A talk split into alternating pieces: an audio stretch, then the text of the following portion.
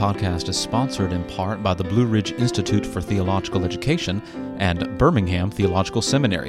For more information about these institutions, please visit their websites at brite va.org. That's B R I T E va.org or bts.education. And now, here is Larger for Life, a podcast on the Westminster Larger Catechism.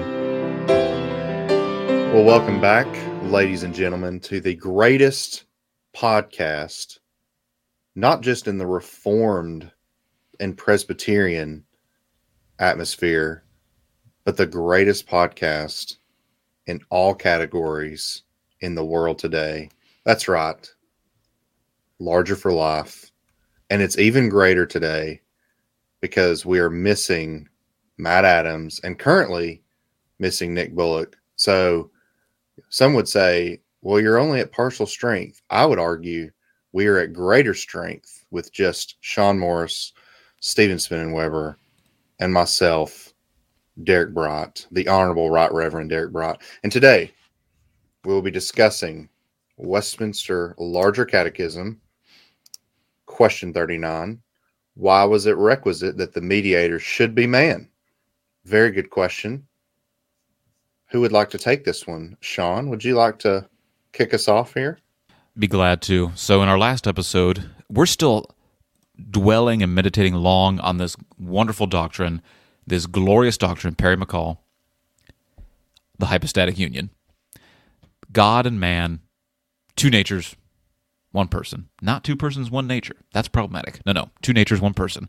God and man, the God man. So last week's episode, last question, 38, we thought about why was it requisite, as the Catechism puts it, why was it necessary, we might say, that the mediator, our mediator, our Savior, be fully God. Now we're taking the other side of that equation. Why was it all necessary that in addition to being fully God, he also be fully man? Uh, it's not an either or, it's a both and. And so this catechism question helps us understand this half of the coin. Why was it necessary that he should be man?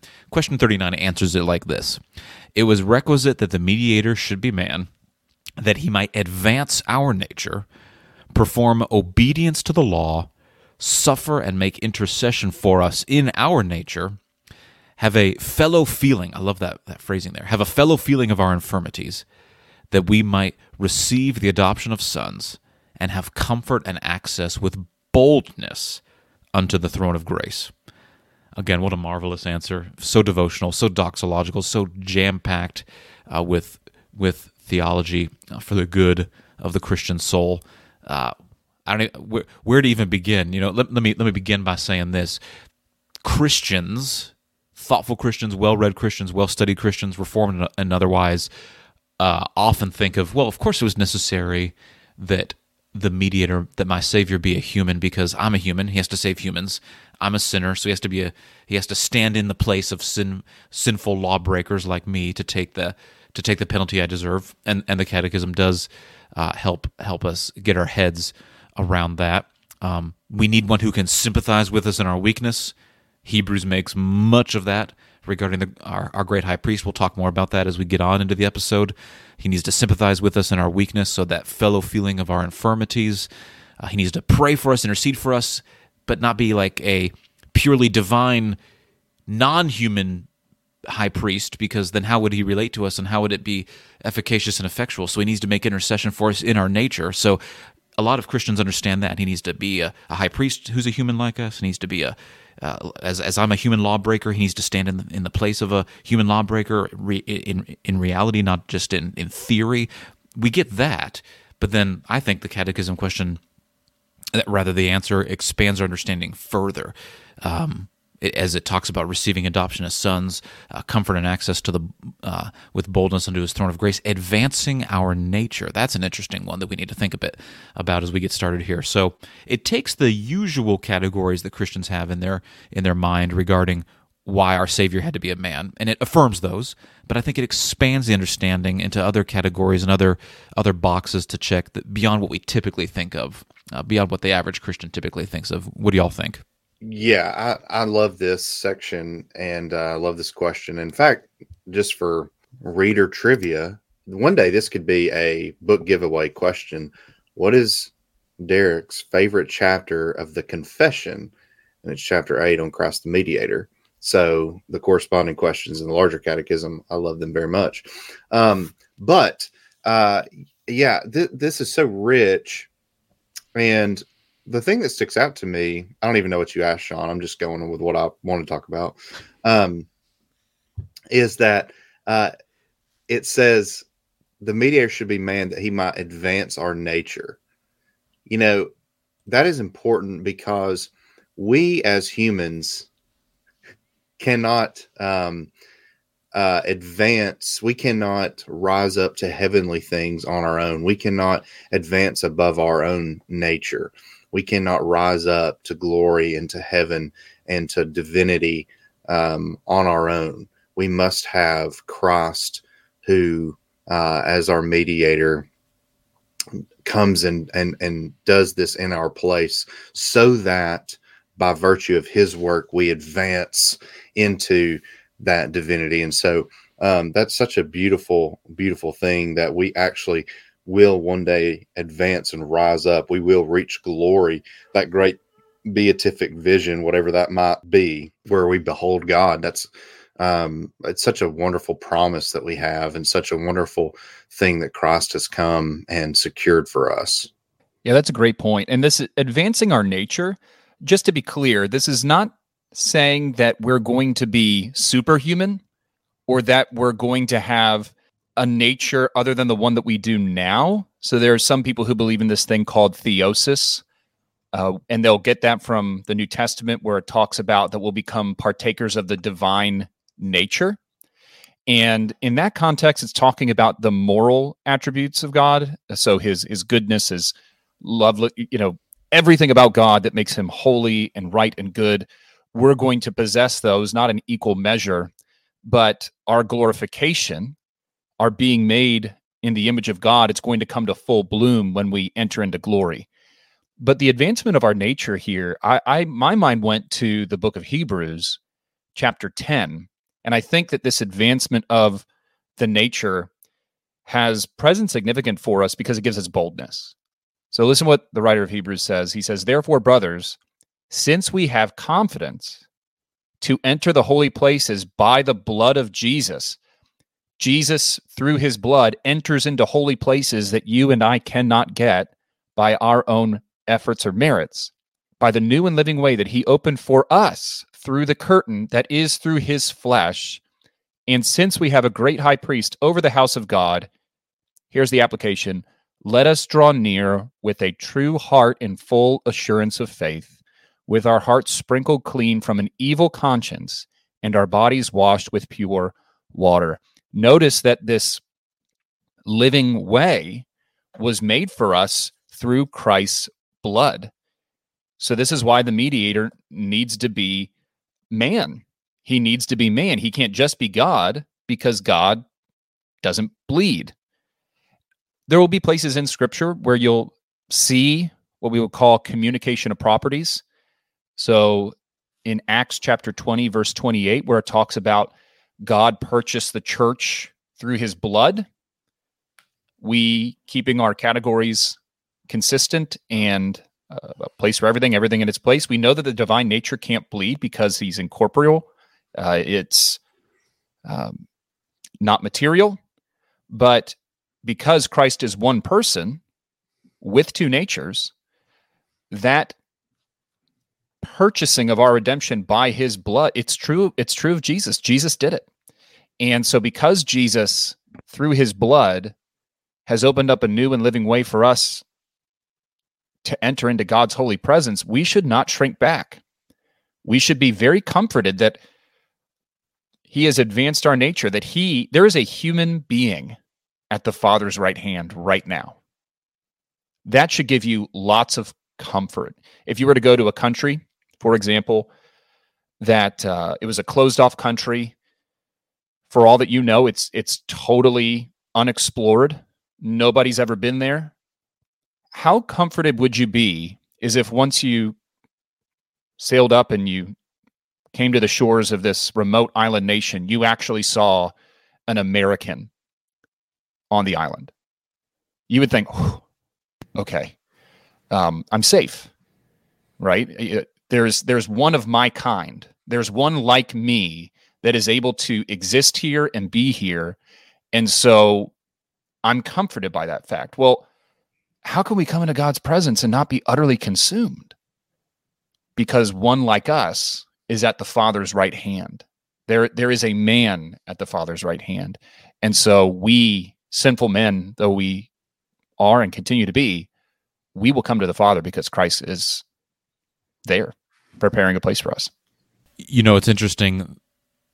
There's a ton of cults out there that will sometimes say, well, the maybe not a ton of cults, but there's a number of cults out there that will say things like, well, the the figure that you think is Jesus, the one who died on the cross for your sins to save you, was actually, you know, the angel Gabriel or the angel Michael or some sort of other angelic being. Um, and I don't know if our listeners have any exposure to those kind of cultic teachings or anything like that, but it's patently false. And and our, our good friend J.G. Vos uh, is even responding to these cultic false claims in some of the comments that he offers regarding this question. Always helpful. You know, he says, Why could the angel Gabriel or some other angel not have become a mediator to save the human race from sin? He says, Well, the angels are not members of the human race, uh, they do not possess human nature. Therefore, none of them could be qualified to become the second Adam to undo the wrong done by the first Adam. So I know it seems like a pedantic point, but it is worth making because there is a lot of misunderstanding out there uh, in the wider Christian world. Maybe not so much in the Reformed world, though. It's not inconceivable that it might have some. Uh, have some there might be some corners of misunderstanding but in the wider church world i mean how often how often do you you see these these sweets you post on Facebook or social media or just in common conversation with folks like oh well so and so died they passed away and they've become an angel today you know, and of course, you know, someone's mourning the death of your of their grandmother. You're not going to pounce all over them and and berate them and give them a theological lecture as they're you know in the midst of their the pangs of grief. But that that statement is incorrect. People don't become angels. Those are it's a different order of created beings, angels and humans. Uh, you know, teacher says every time a bell rings, an angel gets its wings. No, it just it, just none of that. That's that's I don't know where where this stuff comes from, but it's just it's it's just superstition. It's false understanding. Humans remain humans. Angels remain angels. And so it was not possible that some member of a different created rank, a different created order, like an angel, could be the mediator for God's people. No, it needed to be a man like us to stand in for us. And so that's why that's why it was necessary. It was requisite, as the Catechism says, that the mediator be a man. Vos goes on, it was necessary that he partake of flesh and blood, that is, possess a human nature, because in order for that mediator to act as the representative of human beings, he must first of all be a member of the human race. Even in ordinary human organizations, Vos says, a person cannot be an officer until he is first a member. Christ could not be a redeemer of the human race unless he was first of all a member of the human race. Since sin and ruin came by man, redemption must come by man as well. 1 Corinthians 15:21. For since by man came death, by man came also the resurrection of the dead. That wonder, wonderful federal theology, two Adam theology that Paul gets into there in 1 Corinthians 15. Hey, I have a question, Sean. You said that certain cults say that. I've never met a horse that talks. Yes. Uh, well, you know, being a child of the 90s, I met various members of the Indianapolis Colts, and they said, man. you know, the angel Gabriel died for their sins. And I said, man, you're a dirty uh, heretic. Go back to Indianapolis. Man. Get out of here. That was another Sean joke. Maybe the worst one yet that I pulled. All right. Um, not, not the quick, not uh, the Indy Colts. The Colts. Nick has joined us. Nick has joined us. We are now weaker. If you remember my introduction, we are now weaker as Nick has joined. But before he comes and ruins this podcast, let me just say, um, and for those of you who think, man, Derek really goes hard on Nick sometimes, it's actually because I think Nick is the smartest one of this podcast, and I'm jealous of his abilities. Um, so we're going to cut that out of the recording, aren't we? Just kidding. Uh, Galatians 4 6, and because ye are sons, God hath. Oh, just kidding. That's not the verse I want to read. Hebrews two sixteen. Sorry, I have a list of verses here. Hebrews two sixteen. For verily he took not on him the nature of angels, but he took on him the seed of Abraham. Um, that goes to what Sean was saying. Um, you know, people who want to say, well, we're going to get, you know, we get our wings or angels and whatever.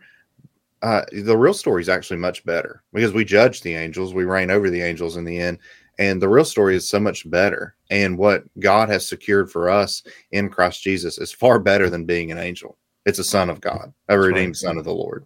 So I just wanted to say that. Nicholas, welcome. Well, it's good to be here. I, you know, the only thing I wanted to add is to help our listeners kind of consider this. all- You know, all the things that have been said is if the punishment requires an ounce of flesh, then you are required to have flesh. hmm Uh, it's a really simple exchange whenever you think of it in those terms. A thing that isn't fleshly, a thing that's uniquely spiritual, like an angel or any other spiritual being, uh, they haven't the qualification of simply the capacity to suffer for us. They they can't experience the pain. They can't experience the punishment. It would be unjust. It would be a bizarre uh, extension of the hand of God against something that's not like us. It'd be insufficient uh, in much the same way uh, that the uh, system of sacrificial beasts were insufficient. Um, and so, you know, even if an angel did have blood, the spilling of that blood uh, would avail for nothing. At least ultimately, it wouldn't. It can only stand promisorially, and even then, that's never what the Lord has shown forth, at least according to angelic blood, uh, if that even exists. Yeah. No. Good good clarifications there. Spin hinted at this in the last episode, and so we're getting into it here in, in this particular question. You know, we were thinking perhaps more so of the passive obedience of Christ in the last question with Jesus, with our Lord Jesus dying on the cross, uh, enduring passively uh, that justice being poured out upon him. And here in today's question, it's helping us think about the active obedience of Christ. So, yeah, passive obedience, that is what happened to him as he endured it, but then also his active obedience, that is what he did actively, deliberately, purposefully.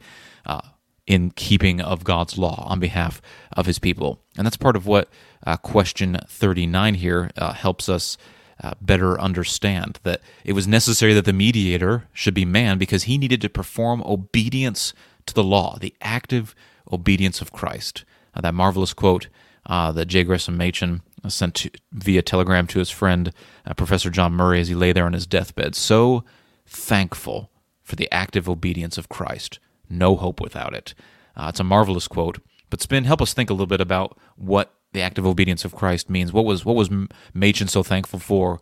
Uh, what is the, what are the Westminster Divines helping us understand here about the mediator performing obedience to the law and that active obedience of Christ? A couple decades ago, there was the federal vision controversy. I would say it's not altogether put to bed, uh, which is really unfortunate uh, because I think you had men like Guy Waters uh, and others just really demonstrated that the tenets of the federal vision were untenable and they were altogether out of accord with the Westminster standards.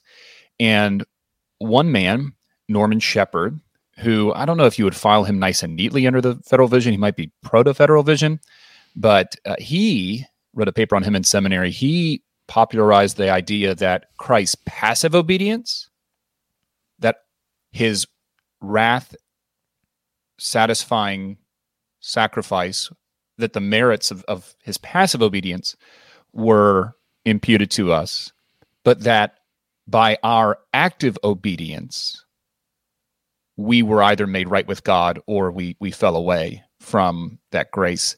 And Machen was so thankful for the active obedience of Christ because if only the passive obedience of Jesus was imputed to us, then at best our slate is wiped clean, and then we are put, for all intents and purposes, under a covenant of works.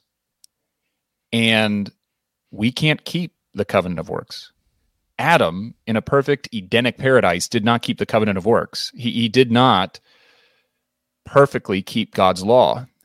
And looking at my track record, I can only speak for myself.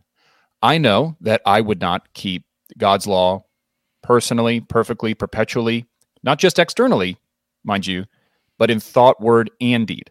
Hmm. So the active obedience of Christ is absolutely necessary because it was a man who broke the covenant of works.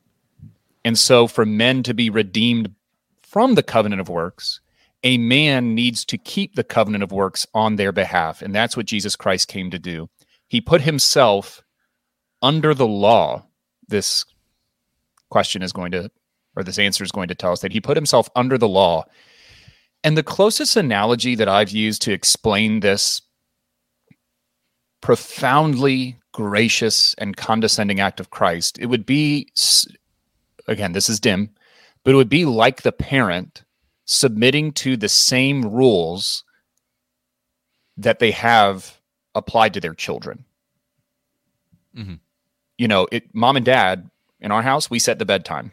It's 7:30, right? Uh, for our oldest, he's 6 years old. So it's 7:30 bedtime. Mhm. It would be very humble of me to submit myself to those same rules to which I'm subjecting my child. And that Christ, who is the second person of the Trinity, puts himself under the law in our nature. That alone is amazing. That alone is worthy of us getting lost in love and wonder and praise. But as we'll see, continuing through the question too, I, I can't help myself. You, you say one part, it kind of naturally flows into another one. Yeah. And have a fellow feeling of our infirmities. Christ subjected himself to all the miseries of this life, not just the misery of the cross. That was his consummate act of condescension and his and his being buried and, and suffering the wrath of God. But everything miserable about life in a fallen world, Jesus experienced it. And so he can sympathize with us and he knows what we're feeling. Sometimes we'll say that to someone who's going through a really acute season of suffering. We'll say, I know how you feel. And we might know really closely how a person feels. Maybe we've walked through a similar experience ourselves, but but Jesus, all the while remaining sinless, he doesn't have internal temptations like we do. Caveat, right? But Jesus knows our suffering better than we know our suffering, actually. Hmm. And he was willing to do that. So, just countless reasons to praise Jesus for being man and continuing to be man as our mediator. it, goes to show, I mean, that those objections or those hypotheticals that are raised by the apostle and some of those later epistles of, oh, you would be justified by the law, you must keep the whole of the law if you would be justified. Uh, when Jesus makes similar uh, statements in the Gospels, uh, the good news is it's been done. there, there is one who has kept the law in its perf- perfectly and fully uh, in, in its entirety, uh, namely the Lord Jesus Christ. Um, and so salvation by obedience, by perfect obedience uh, to God's righteous standards. Uh, you can't do it, and I can't do it. But someone needs to do it if there's going to be salvation, if there's going to be redemption. Well, it has been done, and it's been done for you by the Lord Jesus. That's why we needed him uh, to be man, and so he did. He accomplished it for us. Uh, thankfully, that in that act of obedience, or as the, the Catechism puts it here, um, uh, obedience to the law. The next clause: suffer and make intercession for us in our nature and have a fellow feeling of our infirmities. I think those two uh, go, well together. Um, you know, it's interesting how we thought about in the last question in the last episode about how we needed God to bear up the punishment of God, uh, bearing our sin in His body on the tree. But here also, so we so we have that divinity aspect that's necessary, but now we have the humanity aspect that's also necessary. That's why it could be no other way. It had to be the God Man. We needed one to suffer and make intercession for us in our nature. And Spin's already touched on this. Um, I've already touched on this. I, I think Nick has already touched on this as well. So, but it still it, it bears repeating. Of this is why we have to have this great high priest. We have to have this great high priest be man like us to be touched with our infirmities, to have that sympathy uh, to make intercession for us as one who's experienced it, as one who knows. What do y'all think? You know, Sean, one of the things I want to touch on is, you know, just how important that old question that we ask very often whenever we admit people into communicant membership in a PCA church, whether it's, uh, you know, a child making a profession of faith, whether it's somebody coming into the church, we ask them the question, and it's the old evangelism explosion uh, question. If God were, uh, if you were to meet God today, and he asks you, Why should I let you into heaven? What's your answer going to be? And you know, there, there are really only a few ways a person can answer this, but there are two particular, more common categories. You got one category that's going to say, Well, I'm a good person, right? Because I did this, I did that. I, I came to church. Um, I was a Presbyterian baptized on the eighth day kind of deal, right? And and what is that? That's that's an exposition of a works religion. Uh, I should be let in. I should be acceptable before the face of God because of me. I'm my redeemer. That's why I should be in heaven. Um, you may have the person who's really honest and says simply, "I'm not a believer. He shouldn't let me into heaven." That's the third option. Un- unusual for that one to get said, even amongst unbelievers. Um, but then the the er- the other one, I think the only right option would be the answer because Christ died for me, and and it goes back to that. Um, it goes back to the active and passive obedience of Christ. Um, you know, there's no hope apart from Him, and and just how important that is to the Christian life. Uh, it, it's it's a you know, in essence, a very brief, um, simple to explain sort of uh, doctrine in the Christian faith, but but so much turns on it. Uh, without it, uh, we really we've undone ourselves entirely. Um, the language here that we have about having a fellow feeling of our infirmities. Uh, living where I've lived, uh, am living now in uh, South Texas, it seems like it's the constant practice of church plants to name their churches Christ the Redeemer, Christ the King, and I'm still waiting for a church to be named Christ the Commiserator because this spells out this idea of who Jesus is Christ the commiserator, the one who co lingers with us in the midst of our miseries. And we could talk about this salvifically, um, about Christ entering, entering into the miseries that we deserve. Um, we could talk about it uh, being in regard to Christ suffering in our place, very particularly. Um, but but really, I think the larger catechism is talking about his fellow feeling of our infirmities. He knows what it is to be in our humanity, and so uh, he he can relate to us, and he can likewise minister to us as a living uh, prophet, priest, and king. And, and there's so much comfort in that, I think, for the Christian, because what it's saying is you've got the eternal God who is wrapped in flesh, and though he is transcendent, he likewise knows what it is whenever you say, you know, you stubbed your toe uh, or you've got disappointing news, or you've mourned at the grave uh, of a lost loved one, or you've you've dealt with or felt the the weight of sickness, whether in your body or in the body of a loved one. Um, you have a Lord who can actually come alongside you, throw an arm around your shoulder, and in prayer, uh, actually have a heart for you, not just a concern about something over there, this little creature, this thing that's not not who he is, or not something he can ultimately relate to. Maybe he can help them, but but rather he can enter in uh, with a fellow feeling. He can engage with our hearts as as we endure life, and uh, that that's a redeemer and a savior that I want, and that's one uh, magnificent aspect of the gospel uh, of Jesus Christ is, is that's who we have. Yeah, that's right. To, to to sympathize with. I mean, to sympathize means literally to suffer with, and that's the kind of savior we have. It's not just God looking upon us saying, "Well, I know what you're going through in theory or even in truth because I made you and I'm I'm I'm observing all these things happening to you, watching on." No, it's because the savior has been in our shoes, so to speak. He's he's he's walked where we have trod, uh, and he knows what it's like, and that there is immense comfort in there. Uh, that he is that sympathetic savior and sympathetic high priest. Getting into that last clause after that final semicolon here in 39, that we might receive the adoption of sons and have comfort and access with boldness unto the throne of grace. Now, Derek, I know you earlier you, you were starting to read from Galatians 4, and then you said, No, no, I want to read a different Bible verse, but I wonder if you had Galatians 4 open because you were already anticipating uh, this clause here, thinking about adoption as sons, thinking about the Savior being born under the law in fullness of time.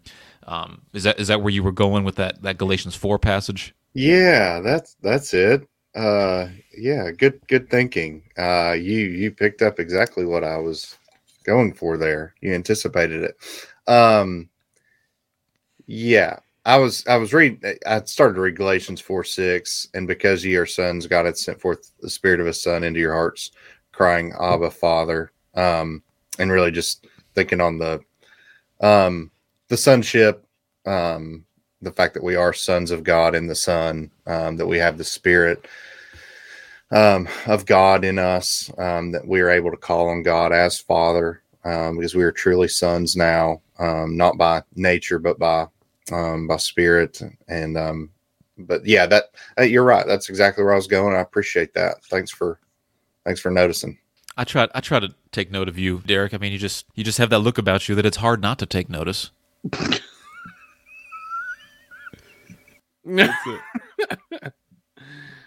We're thinking about receiving adoption as sons, and I mean, one of the things that comes to my mind is that sons receive an inheritance. And I think that's one of the key theological ideas, and it was necessary that the mediator be a man so that we might receive adoption as sons because he's the elder brother now because he's man like us. And therefore, what God has for him, we receive also. the inheritance that Christ gets, we get because we've received that adoption as sons. I mean, that's one of the major. The, the major emphases uh, that we find in the scripture and in the ancient world is that that's why all Christians, you know, men and women, are called sons of God because sons in the ancient world receive the inheritance. And guess what? It's all for all of God's children that the Father has lined up for his son all of his sons get it. All yeah. of his sons by adoption get it. Well, and if if he's given us his son, well, you know, will he not freely give us all things?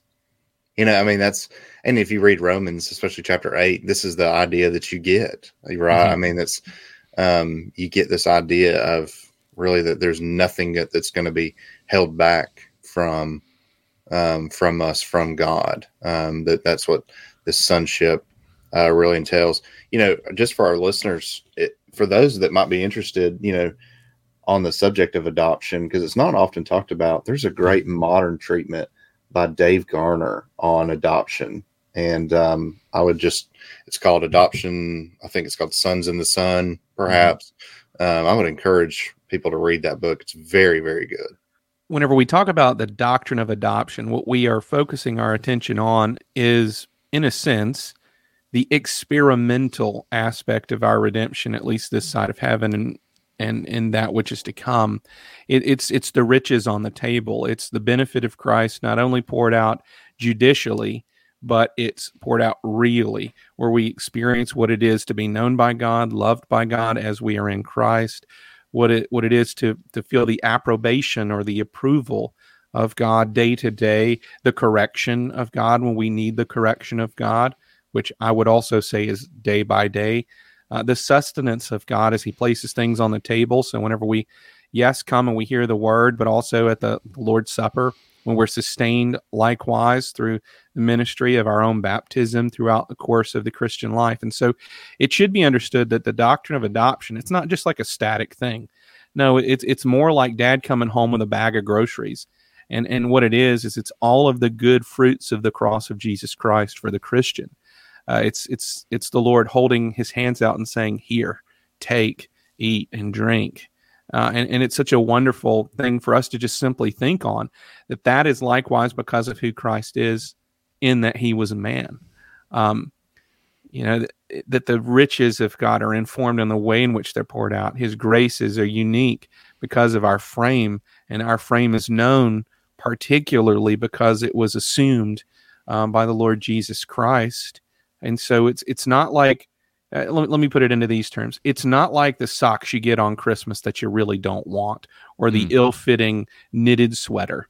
No, it's perfect and it's according to your good, your delight, your sustenance, your keeping, your defense, all of those things wrapped in the wonderful mercies and grace and the love of the Lord Jesus Christ. And so, you know, far from the Christian just skipping over and say, "Oh yeah, okay. Well, we really champion justification. Okay, that's good. We really mm-hmm. champion sanctification. Well, that's good too. You should also champion adoption because if you don't, you're probably not, you know, tasting and seeing. You're probably not really enjoying what it is to be a Christian. Um, and so, yeah, just I just encourage our listeners to think deeply on that and and uh, and to have eyes open about the wonders of, of the adoptive grace of Jesus. That's a good word, and that's that's part of the reason why you know we love the Westminster Standards and the Westminster Confession, and the Westminster Confession stands out in that regard that it has its distinct chapter, standalone chapter on the doctrine of adoption. Uh, it's it's it's unique in that regard among some of the earlier Reformed confessions. Uh, that's part of why it's relatively short, is that not a whole lot had been written or codified uh, prior to that um, in the in the earlier uh, generations of the of the Protestant Reformation. Uh, so this this emphasis, which we think is, is a biblical emphasis on the doctrine of adoption, uh, it has a uniquely enshrined place, or at least semi uniquely enshrined place in the Westminster Standards, and it gets emphasis here too in the Catechism. I mean, we make so much in the Christian life about being servants of God, slaves of God, slaves of Christ. You know, being a slave of of uh, of the Savior, doulos, and rightly so. We are His servants. We we belong to Him, but we're also sons, aren't we? And sons have rights, and sons have privileges that a slave doesn't, that a servant doesn't. And that, that aspect is being emphasized here uh, in the catechism question that sons have rights and privileges, uh, that the elder brother Jesus has has merited, that he has secured, and because he is our elder brother and we are the little brothers, we get them too. And that God is glad to dispense those rights and privileges to his sons because we've been received uh, unto him in such a fashion and and because of that, as we as we look at this, that last clause there at the end of the question, uh, we have comfort and access with boldness unto the throne of grace. Um, there's all kinds of directions that we could go here in thinking on this one, but at least for me, the first thing that comes to mind is that because there's a man there pleading my cause and pleading my case, interceding for me, namely the God man, Jesus Christ, it conveys to me that I have a right to be there. There's a place for me before the throne of grace, and that therefore I can come in with a boldness, not not not yes, with a reverence, with a, with a holy awe about me that, that, that reveres the Lord God for who He is and His God uh, in His deity, no doubt, in His majesty, but at the same time, not with this sort of not, not not with this sort of reluctant trepidation of I have no business being here. I'm not wanted here. He should probably just spit my face and throw me out. I have no I have no business coming before this throne of grace. No, no, I can come with a holy boldness, a reverential boldness before the throne of grace because Christ has secured my place and my right to come before this throne of grace. And that's just a marvelous thought. And you know, where do we otherwise see the throne of God in the Bible? Well, we see it in Isaiah 6, don't we? Um, the woe is me, for I am undone. Uh, I'm a man of unclean lips and dwell in the midst of a people of unclean lips, for my eyes have seen the King, the Lord of hosts. And there's a pointed change and there's a pointed shift, uh, at least in the language that we have within the Catechism, and I think in the New Testament theology as well, that whenever we come before the throne of God, we don't come as we once did. We don't come uh, as men undone. We don't come as men unclean if we're in the Lord Jesus Christ. We come as men cleansed. We come as men called sons. Uh, we come beloved of God uh, with a place in his holy throne room. Uh, and it's just a glorious change. It's a wonderful shift. You know, the idea that you can have comfort, not just access, but you can have comfort in the throne room of God. Mm-hmm. Mm-hmm. Um, what a blessed state that the Christian can celebrate. You know, whenever they put their finger on that, they're talking about the security the Christian has in Jesus. We are just as comfortable before the face of the Father as Jesus Christ, the eternal Son of God, has been forever mm. if we're in Him. And uh, what a, what a thing to hope in. You know, what yeah. a thing, what a thing to revel in. And that that that's not just future. This is not just the day of glory. This is the Christian in his regular access to the Father in prayer.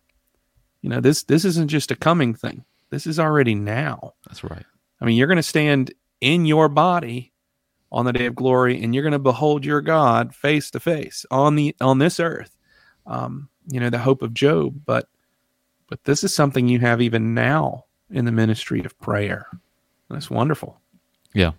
Absolutely. A- access and comfort. That's right. Because there's a man there interceding before the throne of God, namely the God man Jesus Christ. Not only do I have, as also as a man, as a human, business being there, and not just a, a barely, barely having business there, but that boldness. You have every reason to, be, to do business before the Father's throne.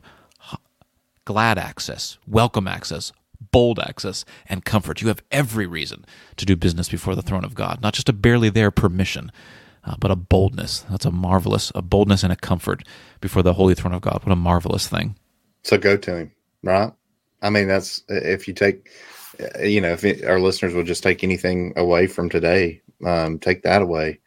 You know, take what was just said and um, and go to him. Don't be afraid to. Don't don't hesitate, but boldly, but boldly, boldly go before the throne of grace. Plead and know that you have one who's interceding on your behalf, one who's gone before and made a way, and um, and uh, trust that you will be received, that you'll be, you know, you've been, as the hymn says, ransomed, uh, redeemed, restored, forgiven, however that goes, and you know, and and trust that that that's true, and uh, let that be an encouragement to you. You know, I want to point out one of my favorite Presbyterian verses uh, from Revelation 7 11. Uh, and this really ought to be the Christian's hope, you know, because what we're doing is we're getting to um, gaze into heaven. I know so many enjoy that language, but that is what this passage does. That the angels were standing around the throne and around the elders and the four living creatures, and they fell on their faces before the throne and worshiped God, saying, Amen. Blessing and glory and wisdom and thanksgiving and honor and power and might be to our God forever and ever. Amen. Then one of the elders addressed me, saying, who are these clothed in clothed in white robes? And from where have they come? I said to him, Sir, you know. And he said to me, These are the ones coming out of the great tribulation. They have washed their robes and have made them white in the blood of the Lamb. Therefore, they are before the throne of God, and serve him night and day in his temple, and he who sits on the throne will shelter them with his presence they shall hunger no more, neither thirst any more. The sun shall not strike them, nor any scorching heat. For the Lamb in the midst of the throne will be their shepherd, and he will guide them to springs of living water, and God will wipe away every tear from their eye. That's your hope, Christian. And that's why the mediator between God and man must be man. What a wonderful note to end on. It's been a good discussion today, fellas. And uh, so, on behalf of myself, uh, Nick, and Derek, and kind of on behalf of Spin and Matt, I mean, let's be honest, they didn't contribute much here today. Matt, certainly nothing at all. Spin, he was all right. But on behalf of the crew, we're glad you joined us as we've been thinking through this marvelous doctrine here in Catechism question number 39 why was it requisite that the mediator should be man? We hope you'll join us again next week as we take up question number 40 and think about this marvelous doctrine even some more and think about the necessity of our mediator not just being god not just being man but being god and man in one person. So until then friends we look forward to having you join us again next time here at larger for life you have been listening to Larger for Life, a podcast on the Westminster Larger Catechism, brought to you by the Blue Ridge Institute and Birmingham Theological Seminary. For more information about this podcast, please visit our website on Podbean at largerforlife.podbean.com, where you can subscribe to the show in the podcast platform of your choice and browse past episodes. You can also follow us on Twitter or Facebook. On Twitter, you can follow us at Larger for Life Podcast, and on Facebook, you can follow us at facebook.com slash larger for life. Be sure to tune in next time and join us again at Larger for Life.